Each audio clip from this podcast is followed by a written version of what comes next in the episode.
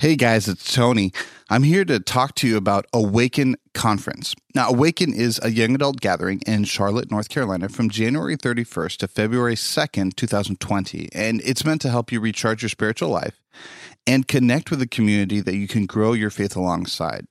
Now, this year's presenters include a killer lineup with Caleb Isley of Humans of Adventism, and of course, a friend of the podcast. He's been on a few episodes. Kim Cove, a licensed counselor, and Randy Ban, the creative producer at Nike World Headquarters. The keynotes will be brought by Ben Lundquist of the Rise and Lead podcast, uh, a good friend of mine and an amazing speaker. Trust me, guys, you will not want to miss out and absurdity will be there. So me and Becker, uh, you get get to see us if you come out. Uh, would love to come and talk to you. We absolutely think that this is something you're going to want to come and see. Speaking of, if you enter the code absurdity at awakennc.com, that's absurdity, A B S U R D I T Y, at awakennc.com, you're going to get a 10% discount. We'd love to see you there. This is absolutely something that we support, and we think that Awaken is a part of the growing church movement that we want to see moving forward. Uh, once again, if you enter code absurdity at awakennc.com, you'll get a 10% discount off the initial price. Love to see you guys there. Today's episode of Absurdity is sponsored by The Haystack. The Haystack is a voice for young adults in the Seventh day Adventist Church that produces articles, music reviews, videos, and more. To check them out, go to www.thehaystack.org. The Haystack Life, Culture, Theology. All right, hey everyone, welcome to Absurdity, an exploration of all things absurd in religion, culture, and society.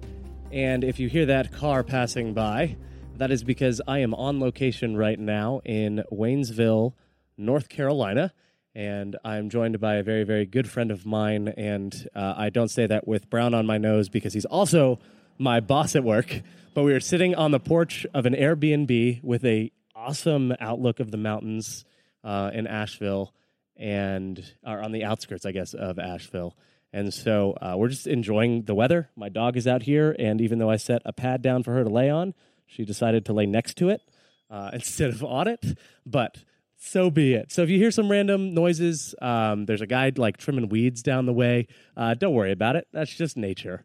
Um, but Rick Anderson Jr. is joining me. Rick, thank you so much for coming on the podcast. Thanks so much for having me, Ryan. This is a great opportunity we have to have an important conversation. Yeah, absolutely. And we've only been talking about doing this for six months. Um, I think so. Yeah, we spend hours in the office every day together, and this is sometimes talking about this topic. It, yes, exactly. But it took us only getting three and a half hours away from campus to be That's able right. to actually find the time to do this. Um, and I think that comes from both of us being in Enneagram 3. And so we both have a lot of irons in the fire and don't have any free time. Yeah. It's wonderful. But um, I, I, do appreciate this uh, and you coming on. So, um, real quick, for those who have never, who have no idea who you are, uh, just give us some quick background on who you are, what you do, that kind of thing. Yeah. So, currently, I'm the director of admissions at Southern Adventist University. Uh, I did get my undergrad at Southern, uh, did religious studies and a mass communication degree as well. Um, and uh, always knew that I had some sort of calling into ministry, always felt compelled to ministry and to, to serving people. Um, but never felt the calling to ministry. So I didn't go the typical pastoral route in my education or my career. Um, after Southern, I worked as a worship pastor at a church in Central California in the San Francisco Bay Area, and then worked as a worship pastor for a couple years in the Washington, D.C. area. Um, and then came back to Southern uh, a few years after graduating and uh, have been at Southern since. Um, and for me, yeah, like I said, it's just uh, ministry was always a part of my life. Um, it was always something that I felt compelled to do. And all those jobs gave me opportunities to do ministry and to serve people in the way that I felt God was calling me to.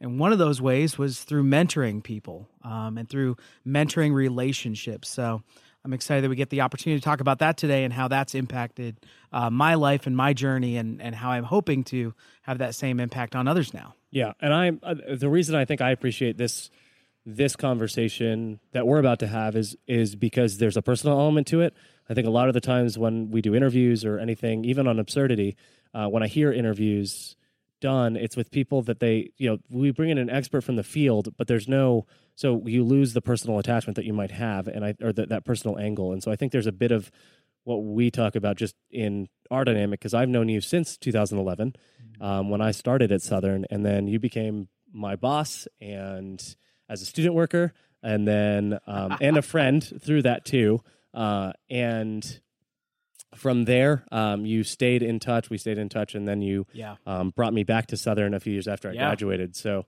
Yeah. um, that's it. It And yes, it's I'm interesting about because my experience was similar too, because I worked for some people may know Jackie James, who had previously been the director of recruitment at Southern. I worked for him when I was a student. And then, you know, three or four years after leaving Southern, he calls me and says, Rick, I got that job for you. I want you to come back and take it. So, pretty similar situation that we both found ourselves in with a mentor who we had during undergrad and who had employed us as Yes. students in undergrad and then uh, saw value in bringing us back. So, that's pretty cool too. Yeah, that's crazy. I didn't realize that we had so much mirror experiences. um, does that make me a mini, like a mini me? No, we're not going to go with that because you're taller than me. So That's true. I'll give you. I'll, that's fine. I'm okay with this.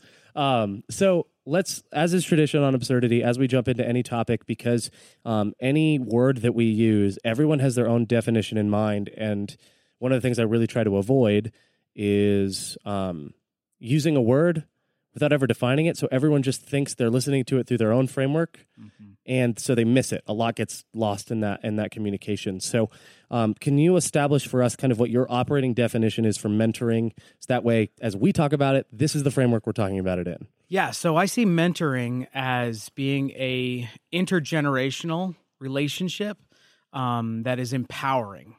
Um, I see mentorship as uh, one person who is uh, lived some life, had some experience. It doesn't have to be much more experience, uh, just some significant um, uh, elements of experience in life that they can pass on to uh, someone from the next generation coming up behind them. Um, and so, really, the importance there is the empowering piece. Uh, that you're empowering that next generation individual to uh, fully realize their potential and uh, to help orient that person through investing in them and um, and giving them opportunities to grow um, to help them realize their potential. Yeah. So with you, mentoring is very in this operative an operating definition. Mentoring is something that's very outwardly focused or other focused. Um, Correct. so it's not it's not really about how I benefit from this, though. I think as a mentor, you do end up benefiting from things certainly, along the way. Certainly, I th- I think um, one reason that I've chosen to mentor people is because I care about the Seventh Day Adventist Church. I care about uh, the gospel ministry and uh, bringing more people into the kingdom of God. And so, a part of that is um, discipling people. I think discipleship is a form of mentorship um, when it's done in community. Um, and so I think uh, one reason that ministry is a natural vehicle for mentorship is that uh, we're trying to multiply our efforts. We're trying to create more opportunities for people to uh, develop and grow in the ways that they would serve others. And so when I mentor someone, I'm hoping that they're looking down the road and thinking that they would do the same, that they would invest in others as well. Um, the benefit that I had from mentors that I had as a mentee myself, um, I see their fulfillment in some of the things that I've done. Um, and I know that they're proud of me in some of those ways. And so there is also this level of fulfillment and meaningfulness and purpose that come from being a mentor um, that is uh, fulfilling to me as a mentor um, as I invest in someone else's life. Yeah. So there's A, I agree with all of that. Um, B, uh, it'd be weird if I didn't. Let's be very strange if I didn't agree that discipleship was definitely a form of mentorship. But there's something you said there when you said uh, that's why I chose to mentor. Um, I want to basically, how did you find yourself in the mentorship position, in, in a mentor position? Did you like just naturally end up having that? Or did you actually say, like, hey, I actually really want to find a way to mentor someone in X area? I, I would say that it is for some people um, kind of in, in their blood and something that they want to do. And I would say that that's true for me. Um, but I think it's important to rewind in my own experience and think about the benefit that I experienced from mentors as a mentee first. Um, I had um, a really great relationship with my father. Um, he was a very strong influence in my life. He is to this day, um, and uh, and my mother as well, and other people in my you know family and uh, immediate community. But what's interesting is that you know as a male, uh, my father's influence wasn't enough. I needed other male voices in my life that had different credibility than my father, or a different perspective, or a different experience um, to be able to invest in me and for me to understand um, uh, what my potential was, what my future might look like, um, and uh, how I might approach some of the challenges that I was facing in life. Um, I think that sometimes the people closest to us, we have a hard time taking whether it's criticism or advice because we feel like they have an agenda or something. Um, and so uh, to have an objective third party voice, somebody who uh, was somebody also that I looked up to, um, somebody that I saw the fruits of their labor, the the things that they were accomplishing, and I said, you know, that's that's somebody that I want to model my life after. Um, again, it, it it wasn't about you know looking for looking for another you know father figure or or something like that it was looking for somebody who could invest in me in a different way than than my family was doing yeah. um and so i i think of you know chaplains that you know I worked for when I was a student in in high school and academy.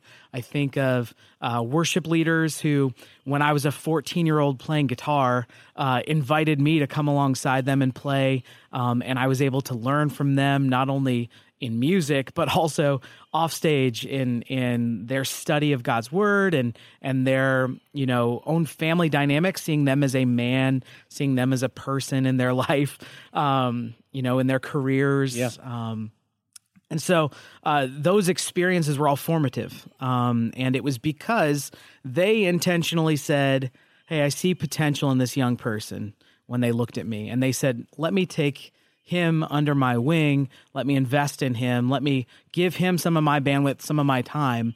Because uh, we can't we can't do that for everyone. That's another thing about mentorship that I want to talk about later. Is you can only do so much. You can't mentor everyone. Um, and so you do have to identify people who you think you have something to offer. And those men, and in some cases, even women who saw potential in me and decided to invest in me, uh, were really important and uh, brought so much meaning to my life and opportunity for me to grow and develop into what I think God had in store for me in my future and what I'm still discovering. Um, one other thing about um, those mentors that I had was um, having those mentors and seeing their lives unfold also helps strip away some of the idealism and idolism, mm, idolatry yes. yeah, that I had on on their lives and their achievements and and what I perceived uh, was their life. Um, because some of them failed, some of them messed up, some of them uh, made decisions that I questioned and uh, wondered about. Um, some of them, uh, you know, walked away from some of the very things that they had invested in me, and so that's going to make you obviously question. Well, what what were those years about? What was what was that person teaching me if they're not necessarily following all of those same things themselves? And that was an important lesson for me because it taught me to hold those characteristics, those examples a little looser. Um, that that there was humanity in all of us and that failure is inevitable. And um, and also that as I would in turn down the road invest in the lives of others that I would hold those investments with looseness with with without kind of my own agenda or hopes and dreams kind of living vicariously through that individual. It it taught me and helped set an expectation that uh, people are going to be their own selves, their own individual. They're going to live and approach their own individual life and their follow their path. Um, let's try that part again. What that really taught me was that each individual has their own path, and that if we put our own agenda, if we project, if we try to live vicariously through the lives of someone that we're mentoring, that will end up heartbroken and we'll end up um, creating space and um, perhaps uh, you know terminating or or diminishing a relationship that really did have a, a reason and a value in a season of life. Yeah, no, absolutely. And I and I think so for me, I um I didn't have a super close relationship with my dad. And listeners of this podcast know, or at least I hope they know, my dad passed away when I was 17, 26 now, so about eight and a half years ago. And I didn't have a super close relationship with my dad. And what that meant was I actually did have an idolized picture of him because I only saw certain things. Um, so this is kind of what happens with a lot of church members if they only see their pastor once a week and they tend to idolize the good things. Certainly, yeah. You don't see the bad things. And while I had found stuff, some stuff out right before he had passed away, as I was, you know, I was 16, uh, and I found out some things uh, about him. It was really after he died that I found out a little bit more, and I realized that there were some skeletons in that closet, and um, not anything that needs to ever be shared publicly because that's not my story but enough that made me have to re kind of think my picture of him a, a, little bit. And it wasn't that I now hate my dad or anything, but it was this idea that along the lines of, of how you progressed here, um, remembering that even though people can do bad things, it doesn't it doesn't necessarily cancel or negate the good thing. It doesn't mean that the good things they did were any less good Right. Um, that a good th- a good person is capable of doing bad things as much as a bad person is capable of doing some good things. Um, the and I think where we get tripped up, especially with mentors, because mentors tend to be people that we do idolize. We we tend to want to be mentored by the people we idolize, Yep. right? Right. Um, I mean, when I first came to Southern and heard that you had been there, and I had been in a couple Facebook groups like the NAD Young Adult Advisory and some other stuff where I'd seen you active, and I was like, "Who is this dude?" And I want to, what he works at Southern, like I want to know who this guy is. I want to, want to talk to him. Like I, um, that's how I always was when when FLA got a chaplain that I really appreciated. Um, I walked right up into her office first day of her job and was like, "I want to work with you." Um, we we tend to idolize those we mentor with, and when you idolize someone, you tend to stop believing that they can do wrong. Right. And so when they do have the moral failure, It shakes everything for Yeah. you. It can shake everything for absolutely, you. it can make you walk away. It can make you think that everything that that they even subscribed to that you had in common was a lie. Um, I, I I've joked about this because there were a couple professors at Southern that n- like one professor knew uh, when someone like gave him an idea, right? Said, "Hey, professor, what about this? Have you have you heard this before?" And he goes, "Oh yeah, you got that from page 698 from this book, bottom of the page." Like it's seriously, I watched him do that in an Old Testament class, and I was like, "This man, if he ever leaves Adventism, like I don't." How how can I even stay Adventist? This man is smarter than I like smarter than I've ever seen.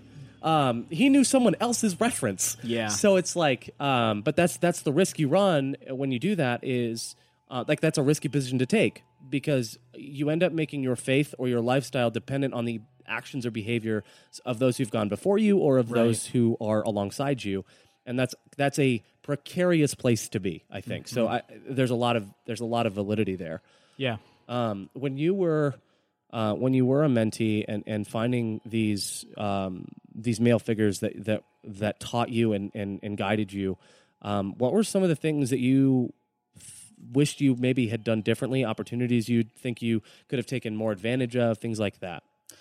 Yeah, I I think about my teenage years and the great mentors that I had, um, and I think about uh, some of the some of the best moments of those times, and I don't always think about, oh yeah, well I was also wasting a lot of time uh, doing uh, dumb things, and uh, you know whether it was you know just being a social butterfly or um, or playing video games or whatever. Like they, there definitely were opportunities where I was invited to engage in things that would have been development opportunities, and I said no to them. And I look back on some of those now, whether they were opportunities to work for someone as a student or um, opportunities even to be a part of an event or uh, even, you know, just spending time with some of those mentors. Um, Yeah, I would say that's the biggest actually. Yeah. That there was a lot of my mentor relationships uh, revolved around doing and less about being present and having meaningful conversation. Um, and so maybe I missed out on some of the why while I was focusing so much on the what and how. Um, so I I think I could have used a lot of that time that was wasted on other things to be more personally invested in those relationships. Um, and I I mentioned this earlier, um, and I'll I'll come back to that here. That um, we often um, find ourselves in a position where you know maybe if, if you're a leader or public figure there are a lot of people who want your time and you only have so much to give um, not only to them and to the work you're doing but also to your family. Um, and you have to reserve obviously a lot of time for that uh, as those are the most important relationships in your life that god has entrusted you with those people's lives and and emotions and those relationships. Um, but you do have to identify um, and prioritize uh, your relational you know time and energy so that you're able to invest deeply in those individuals who you think will experience the most value out of your time Yeah. um, i think that um, you know going deep with individuals is something that uh, can be scary uh, can be uh, we can feel like, oh man, that's going to take a lot of time and a lot of energy, and I'm not sure I have it.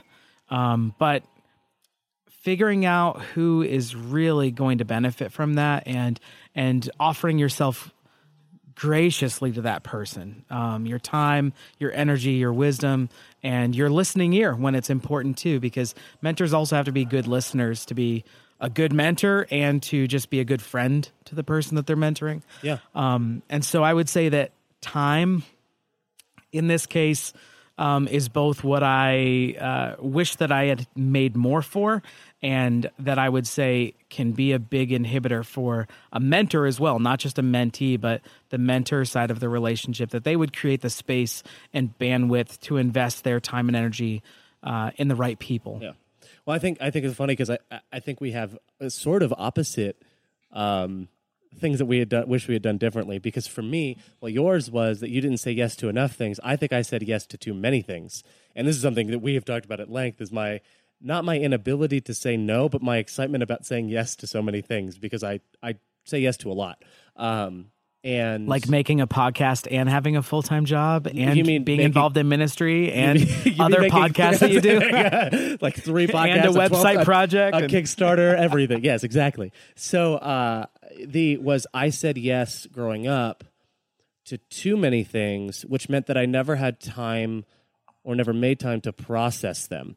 So, in other words, there there comes a point where you say yes so much that it becomes about surviving the task or surviving the project, Yeah. and just getting through it, um, rather than spending time actually sitting down and learning from it Being present and learning from yeah. it and and, and enjoying that moment. Yeah, and, certainly.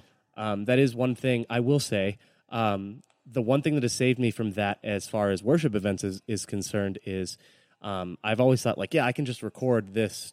Like I could hold up my phone and record this and watch, you know, whatever, like most people do, right? Except I on YouTube watching live videos of bands that I like. I hate when I can hear the person recording singing. singing. Absolutely. And I value singing more than I value recording. So I never I, it- like. So I always have this idea of like I want to record this song because I love this song, but I want to jam out to this song Right. more than I want to record it.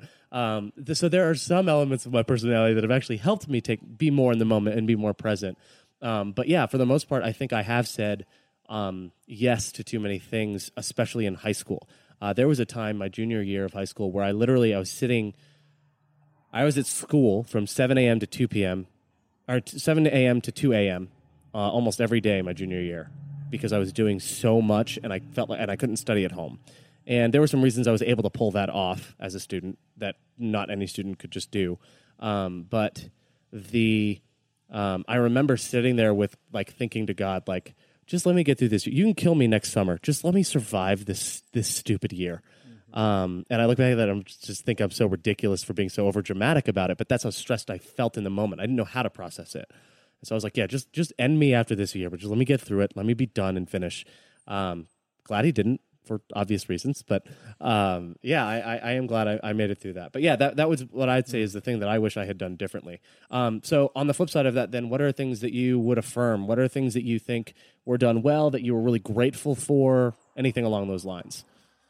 Um, John Maxwell, uh, in his book 21 Irrefutable Laws of Leadership, that's one of my favorite leadership books.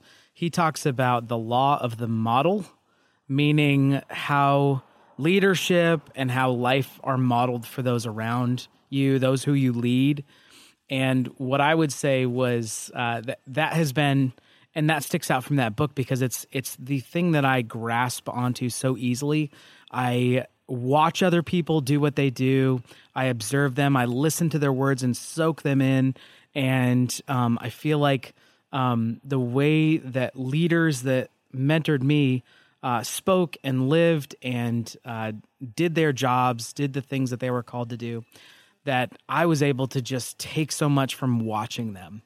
Um, and so I I would just affirm anyone who's seeking a mentoring relationship or in a mentoring relationship um, that being an observer um, and that means watching the good and the bad, right? Yeah. Uh, Yeah. Understanding, um, understanding that uh, you can learn from this other person's experience, this other person's work, the way that they approach that work.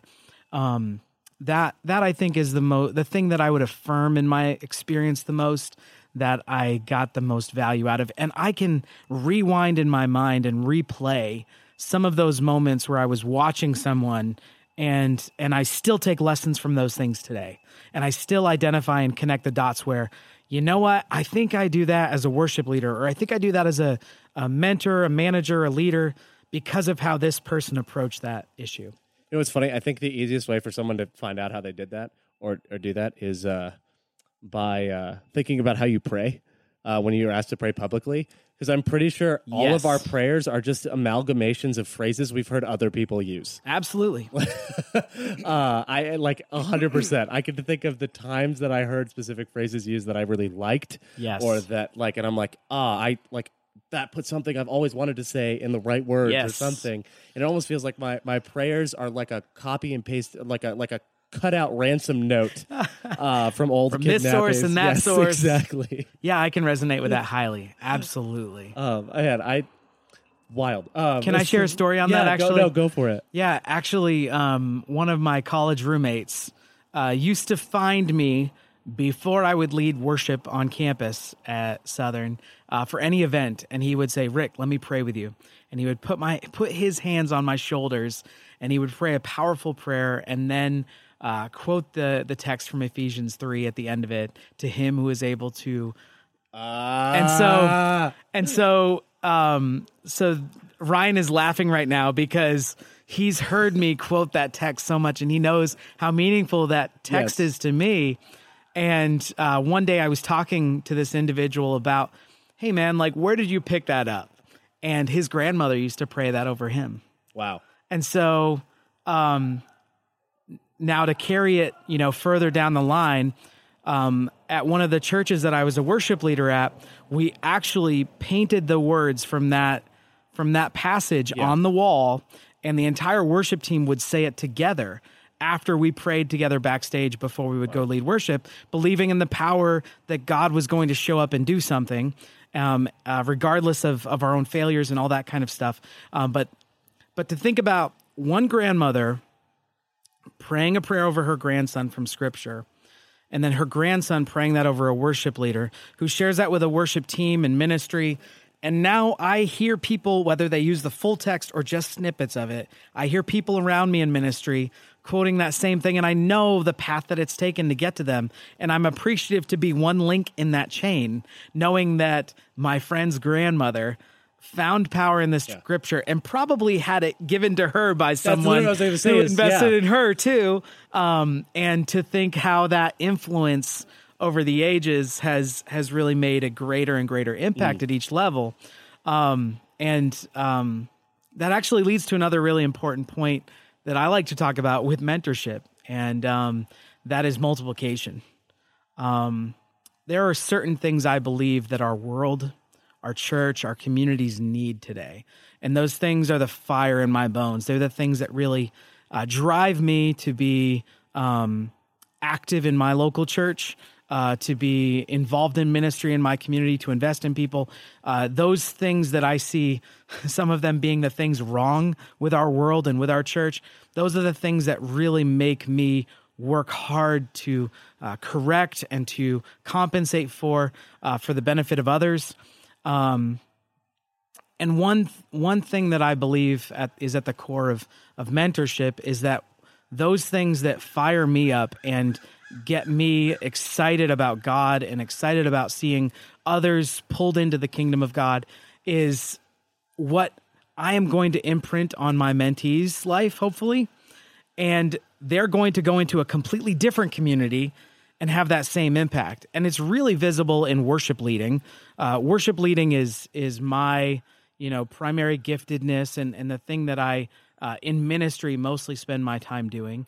Um, and so uh, by mentoring worship leaders, uh, especially while they're students at Southern, and then I see their growth while they're students, but then I see them move out to other communities around the U.S., around the world, and I see them doing, you know, a song that they led with me, or I see them putting together worship programs or teams or ministries in ways that I may have modeled for them. Um, I get to see that multiplication happening within the church, within the context that I'm so deeply caring about. And and the reality is that there's only one me and I can only be in one community. But if I can within that community invest in the lives of others, if I can mentor them, if I can help them understand uh, why our world needs some of these things done differently, yeah. then they will then go into those other communities and be that beacon. They will be that person, that leader who can set a standard, who can do things differently, and who can make important, meaningful improvements uh, where they are now. Yeah, a place that I am not, and so it's it's just multiplication of of my heart to mm. see it happen in other communities and to see somebody who I've invested in and they're going to do it differently than I did, but to even see the influence you have on somebody to have a desire to go into a different community and to uh, do some of the things that that I've done in my community. That's just that's that's what really fills my heart as a mentor.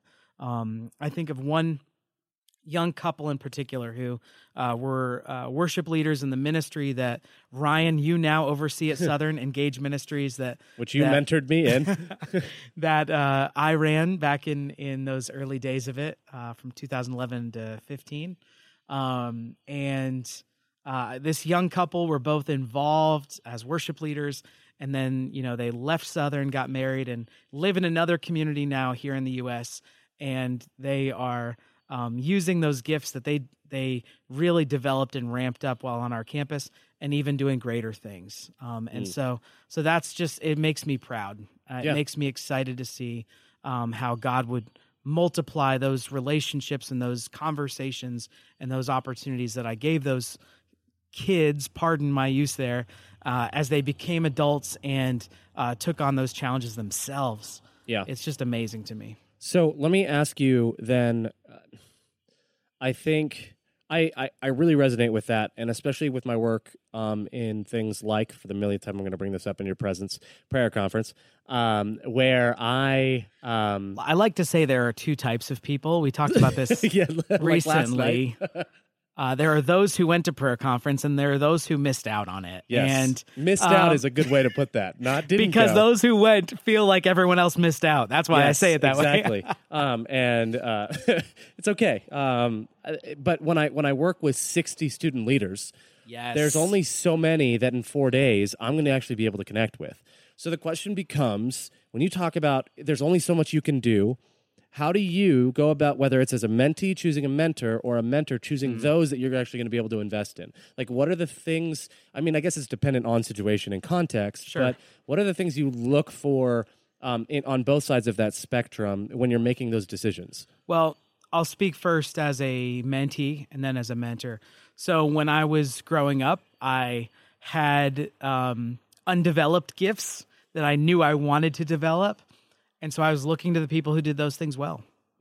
I um, remember the first time that one of those uh, mentors, who was a worship leader, uh, led this old school song, but it was the first time I heard it. Again, this is like 2000. Uh, led "Shout to the Lord," and I remember I I can replay it in my mind. That's one of those moments that I was sharing earlier that I can replay in my mind.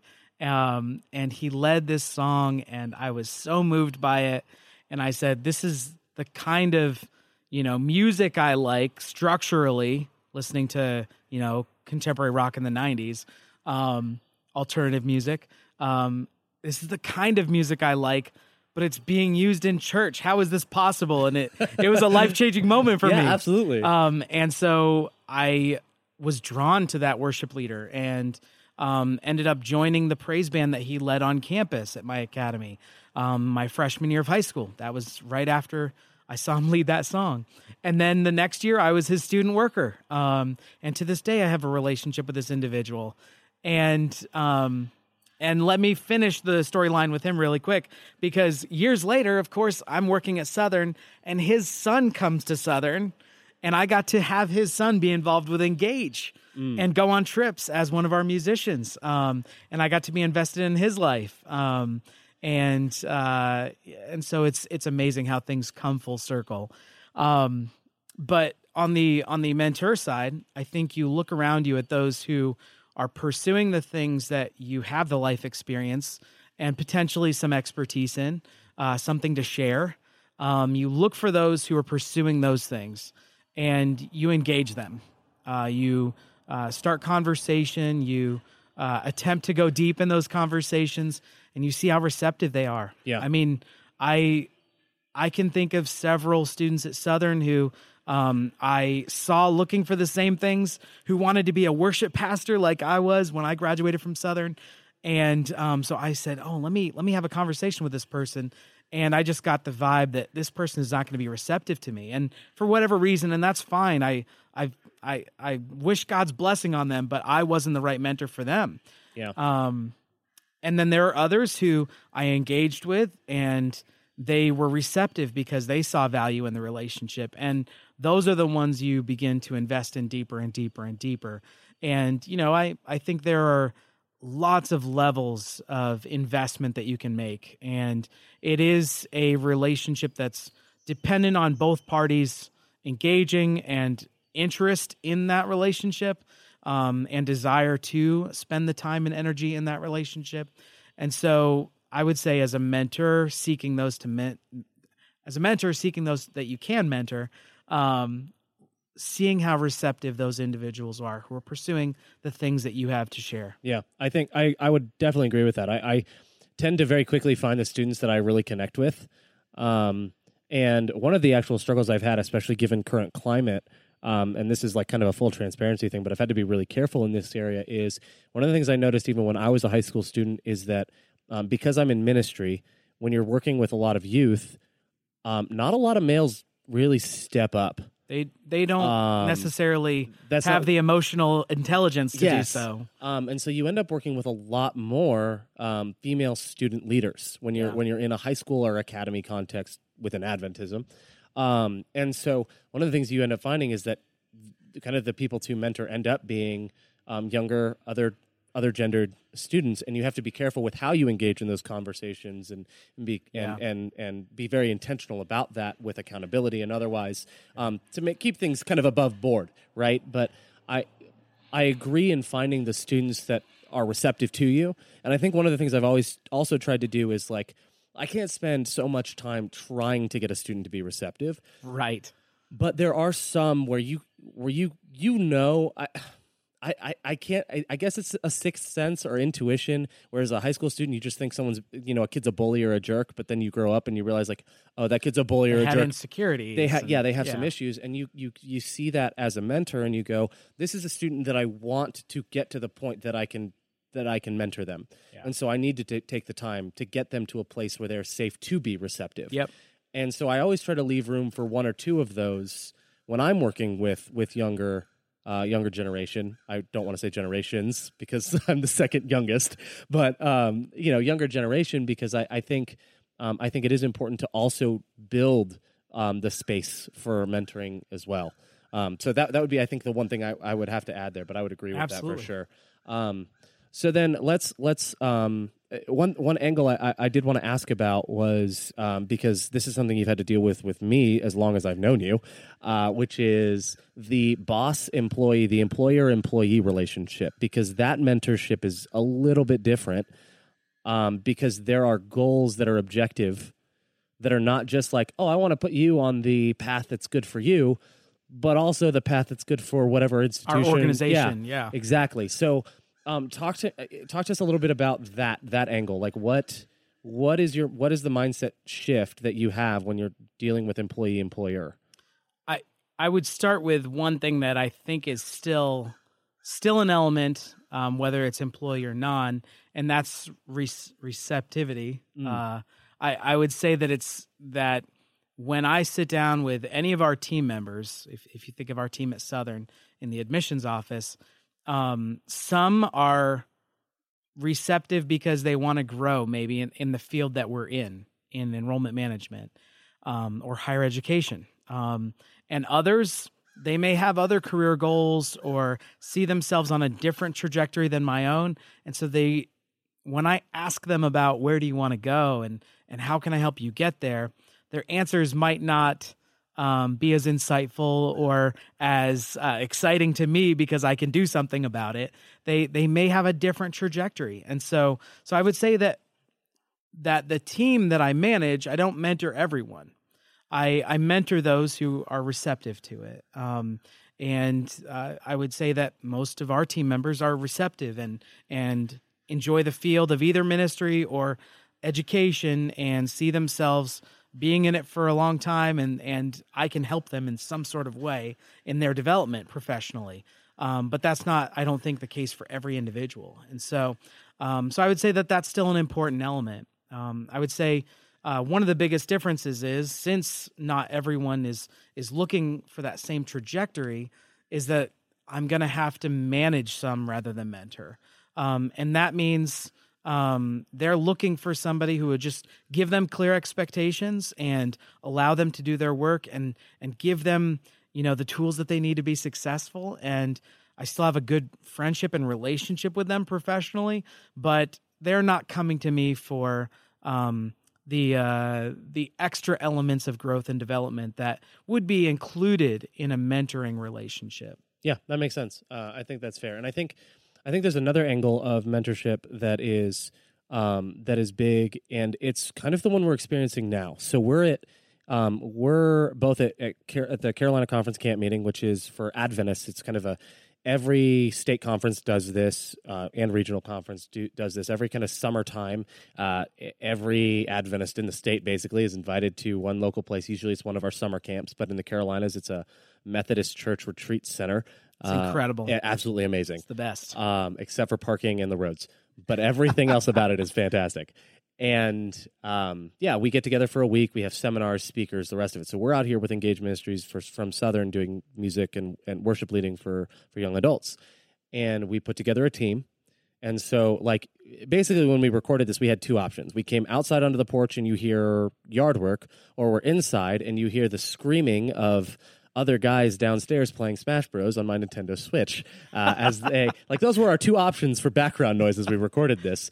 And but but the the other angle of mentoring here is as we go through this week leading worship, the college students and even the high school student that's with us. Um, they have the opportunity to see how you and I interact, how you, me, and the other adult here interact um, in a more observational and informal way. And, and there's that element of mentoring that's not even fully intentional, but I think you and I are kind of on the same wavelength of every time we're talking in the car driving somewhere, Oh, yeah. or like we're thinking like, I really hope they're listening to this. Yes. Um, I really hope they're catching the kind of conversations we ha- we're having here. Um, or I hope they're feeling inspired by this. Or there's been times where we talk about music, and we hope that some people are, Absolutely. are like, Catches on. "Listen to this. What do you like? I need you to hear this. this is right now." inspiring to Yes. me what do you Uh, think about it Yeah, and so I think there's that element of of passive mentoring of just lifestyle, and that's discipleship. Really, that's that's the disciples following Jesus around of of this just seeing how we interact with each other and and and learning from that. Yeah, within the context of community. Yes, We're we're having community this week. Where uh, I know even some of these younger guys love the term fellowship. Yeah, we're having Oh, some sick fellowship it- right now. You Just hanging out. fellowship? Yeah. Uh, Um, so, so yeah, I and and this week has been great too. You mentioned we have a couple of college students on our team. We have a high schooler as well, um, and we have one you know student who's just graduated from high school going into college, um, and so. Uh, it's it's been a really interesting experience for me and, and Ryan. We've we've been collaborators on putting this all together, um, but it's it's kind of a hodgepodge team, um, and not you know what I'm used to right now. Um, And I was telling one of them who's who's older, and I've I've done a lot more music with in the past. Uh, one of the team members, the band members, I said I'm I'm having to go a little bit old school uh, and kick back a few years in my experience because I've been spoiled by some of my recent experience and having um, some very seasoned musicians around me in my church context. Uh, and right now, I'm having to kind of go back to what did it mean to bring you know some high school students some younger college students kind of up to speed to the level of proficiency and effectiveness in worship um, that uh, that I'm I'm trying to set as the standard uh, in the places I go, and um, so that includes a lot of communication, a lot of grace and openness and encouragement to those individuals. Um, you know, one of the individuals on our team this week is is really shy, and the way that I mentor her is by pulling pulling her aside on occasion and saying, "Hey, you're doing a really great job. I really like what you're doing here," and being specific and some positive reinforcement because I want to see her continue to lean into those strengths. Um, and making one suggestion after I've offered several encouraging, com- you know, compliments of how she's doing, um, and and letting that one, you know, whether it's critique or or, or uh, piece of advice, letting that one piece be the piece that sits with those other pieces of encouragement um, that I both hope that she continues to grow in those areas and that she um, uh, improves in the one where she needs it. this is hilarious because I've been doing the same thing to the same person all week long. that is hilarious. Uh, granted, the critique and stuff that you give is more specific to what she's actually functionally doing, uh, versus mine tends to be a little bit more broad because I don't have the same Sure. specialty, right? But it's been a, from a different perspective. So there's there's the one of the musician you respect, and then there's the one of the person running sound for you, and someone who's who you're leading in worship. Yeah. Um, Yeah. So that that Yeah. is um, that's just that's just crazy to me. That's just hilarious to me that we. well, yeah, I think that that's intuitive, though, right? Yes, absolutely. To anyone who's in leadership, is that you uh, figure out words uh, and uh, ways in which to express yourself that uh, are positive reinforcement of the things we like and encouragement on the thing that we need improvement in. And um, so we, you know, we're both there leading this group together and. Uh, collaborating together in many ways so it would it makes sense that we would see those same things and Well, and I, and I think the other side of that is you're doing that with someone who you also have permission to do that with, and to. Um, so many times, I think people think they're a mentor to someone when they're not. Um, so they say, "Hey, I have a piece of adv-. every older pastor I've ever spoken to in my entire life when I was when I was full time pastoring."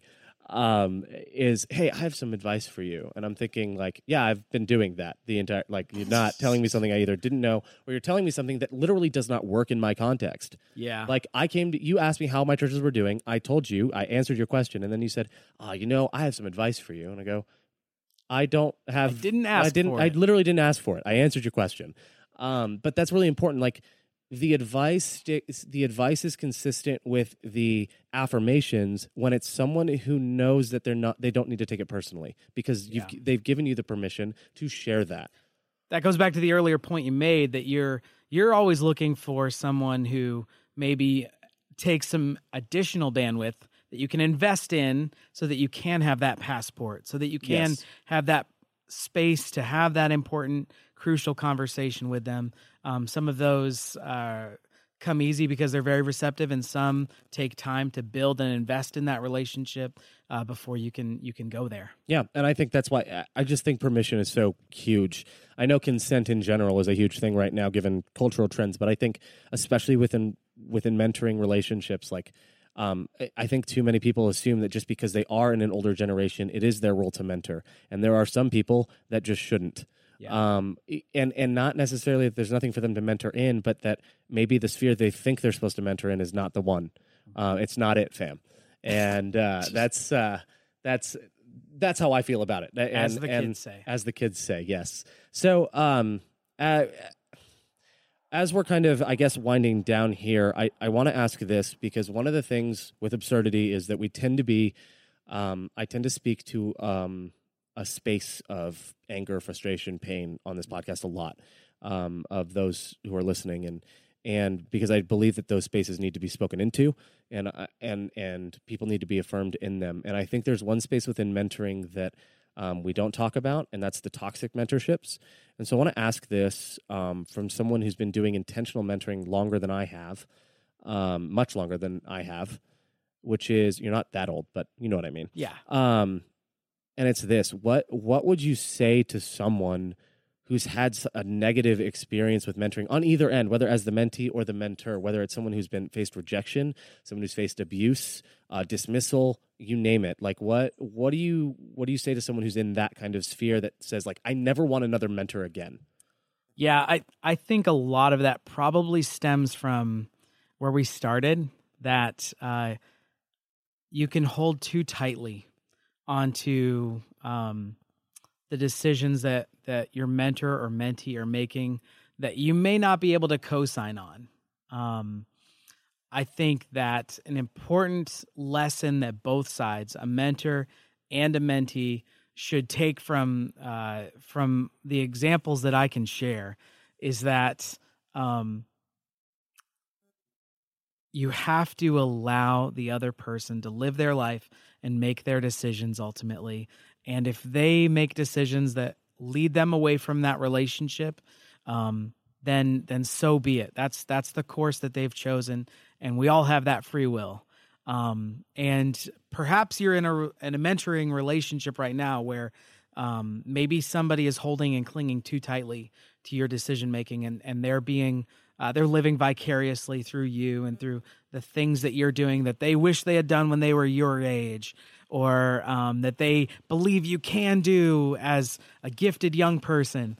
Um, if you're in that space, um, I think an honest confrontation uh, that's done graciously to just say, you know what, I think I'm going in a different direction in my life, and that um, I appreciate uh, the ways that you've invested in me, but those things or that path that we were headed down isn't the right path for me. I've and of course taking time to to pray about it and uh, really uh, do that work of self examination and reflection. Those are important pieces to making sure that you need to walk away from that mentoring relationship.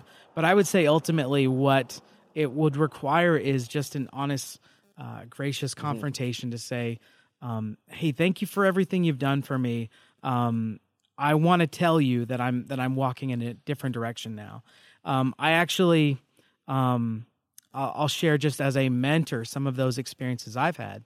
As uh, you know, two young men especially come to mind who I have invested in deeply, and they've made decisions in their lives that I don't completely co-sign with, but I love them.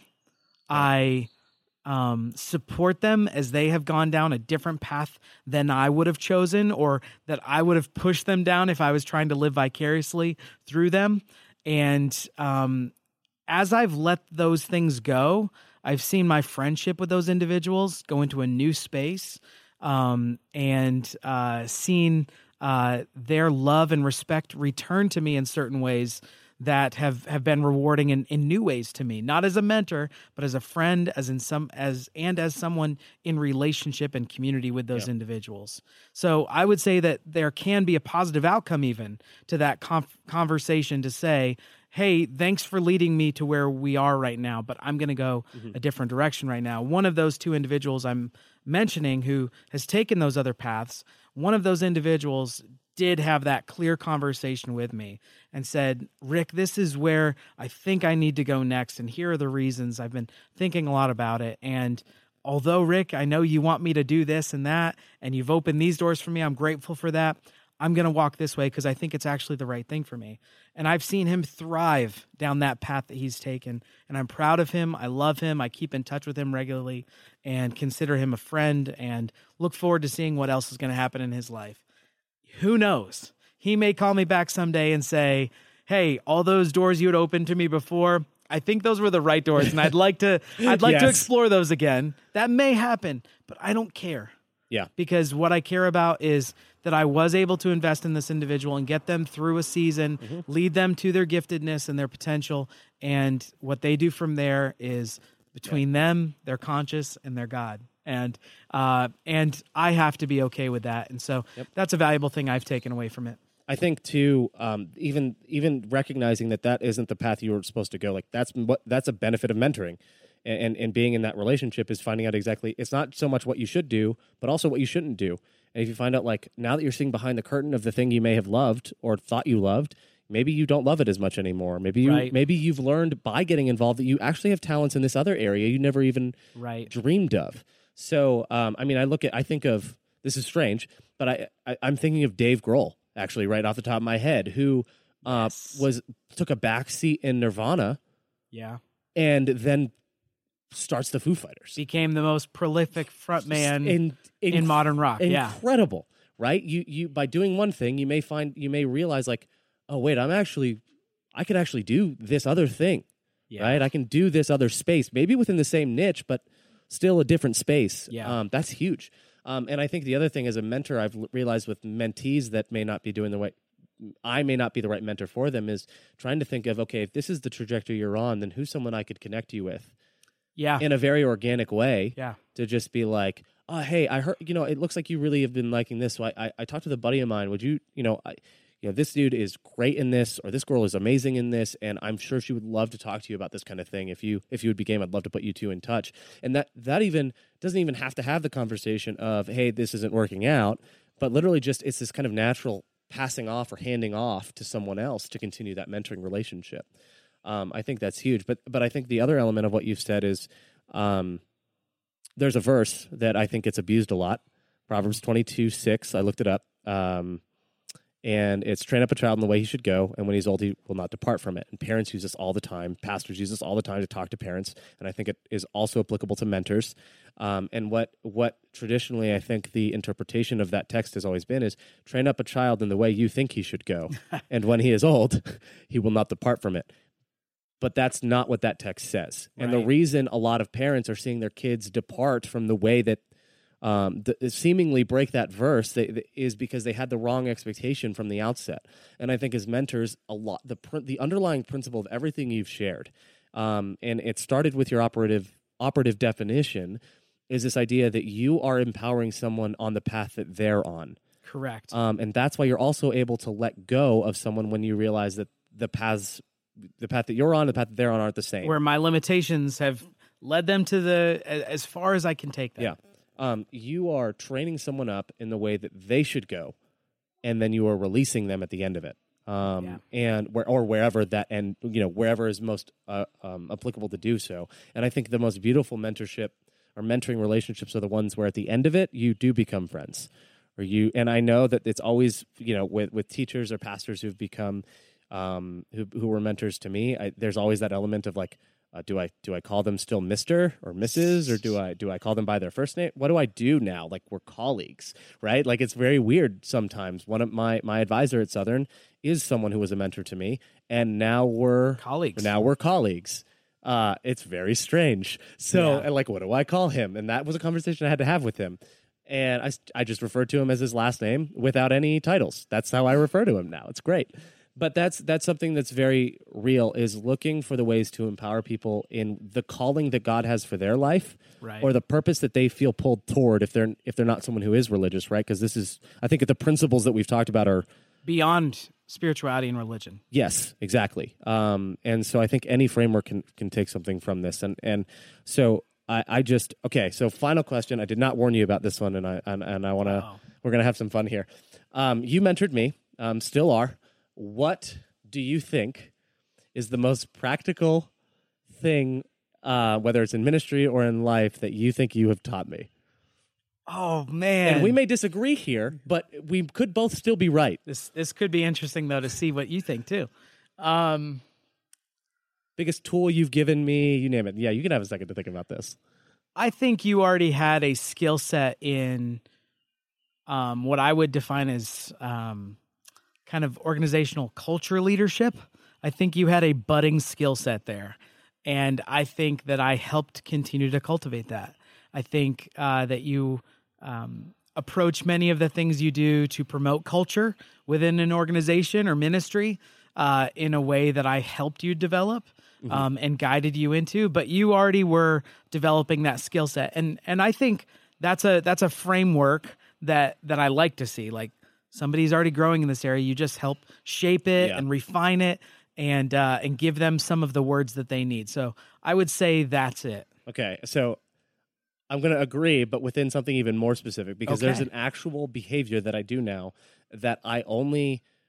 I maybe it was that I was given the courage to do it because I watched you do it, or maybe it was I, or maybe it was just over time seeing it. But um, my willingness or or confidence in having tough, direct conversations with people, mm. um, I am much more willing to not beat around the bush and to to be straightforward, knowing that the other person's not going to like what they hear and understanding that no matter how I phrase something that is that they're going to dislike, they're going to dislike it. And so I have more to lose by beating around the bush than I do by being very direct with them and making being sure they honest. understand. Yeah. yeah. Um, and that is salvaged relationships, that's mm. salvaged mm. friendships um, in professional environments. That is um, I don't want to say salvaged my job, but there are t- some times where I've had to have some very direct conversations with people when I was pastoring.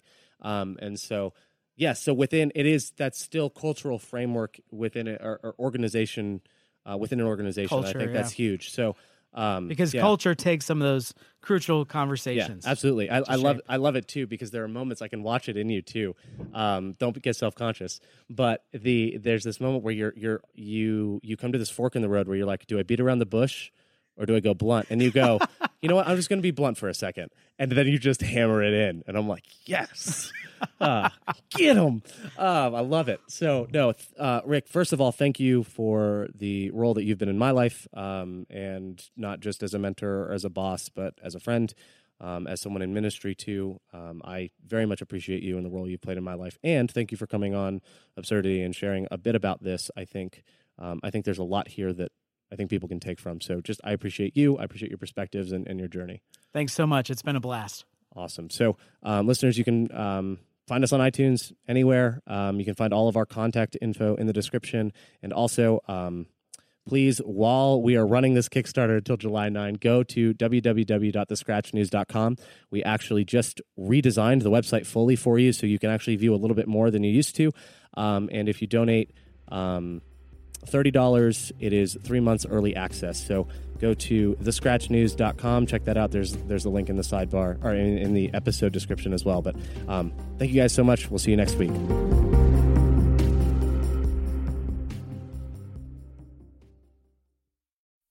Today's episode of Absurdity is sponsored by The Haystack. The Haystack is a voice for young adults in the Seventh day Adventist Church that produces articles, music reviews, videos, and more.